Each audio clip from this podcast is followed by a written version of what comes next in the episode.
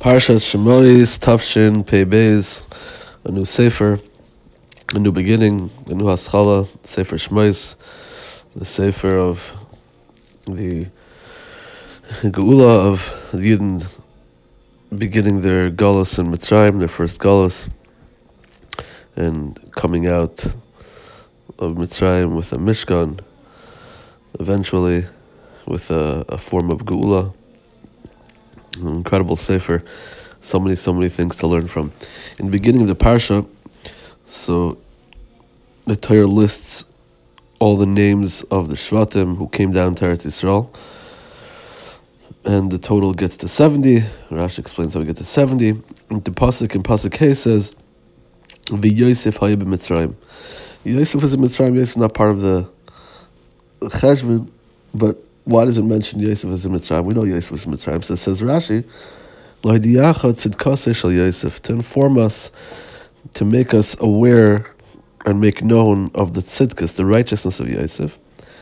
Who Yosef Haraya is Tzayin Aviv. He was Yosef, who was the shepherd of his father's sheep. Who Yosef Shayib Mitzrayim. Vinasa Melech. He was the same Yosef who ended up in Mitzrayim, became a king, and stayed righteous and in the ways of the Shvatim, the ways of the children of Yaakov Avinu. So, Reb Yerucham says uh, it's a fascinating thing here, which we can learn so much from. He says that the reason why Yosef was in Mitzrayim, where there's so many nisyonis for him, just you know, just so many difficult nisyonis. How he first he was sold there, how he got there, and and where in the situation that he was in, and in prison there, and then sold, and then in Potiphar, and growing up in, in, in, and being going through Potiphar's house with Ashes Potiphar, and the, the the you know the the status that he achieved there, and then getting thrown into the bar and being stuck in the prison for so many years, and then get all of a sudden his rise to fame through Pare, and, and then becoming the Mishnah Melech, and getting dealing with his brothers coming down, and, and all taking that all in stride, and and and starting to unbelievable milas, and all the through all those nisyonis. The point was dafka for him to be there, so that you know such greatness can come out through him, and there can be such a kiddush kiddush shemayim al yodai.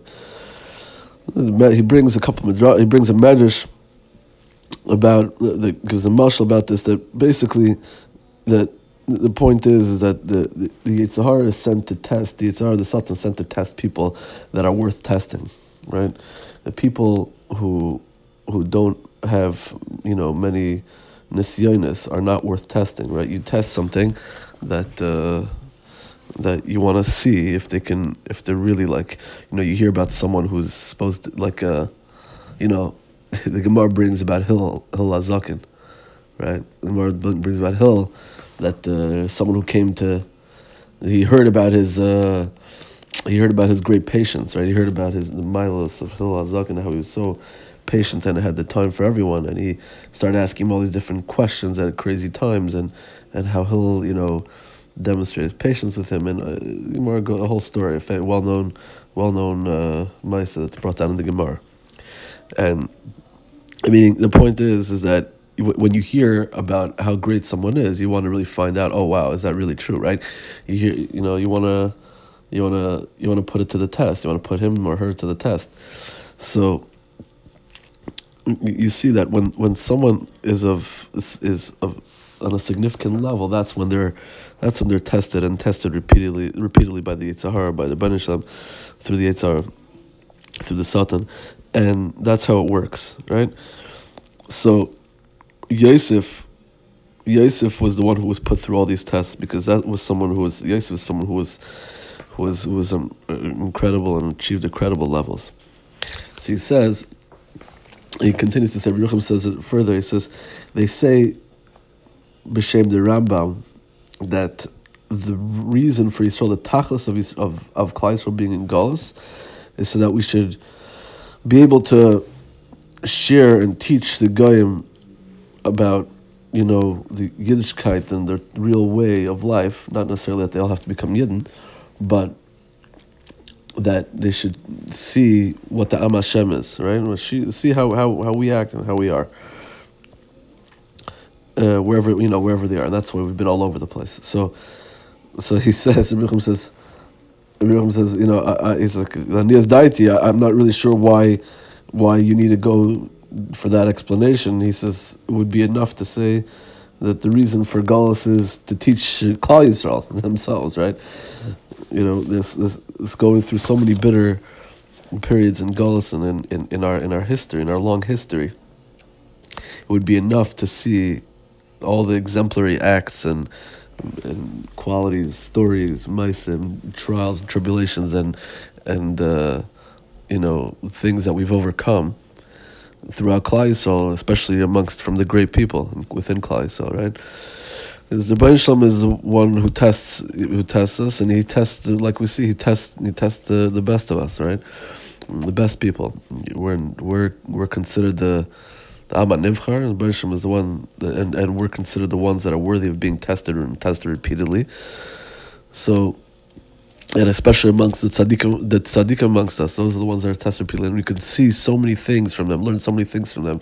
That would be enough to say. You don't have to say, you know, that we should be an Ohr LaGoyim. The point is that we should be an Ohr Yisrael.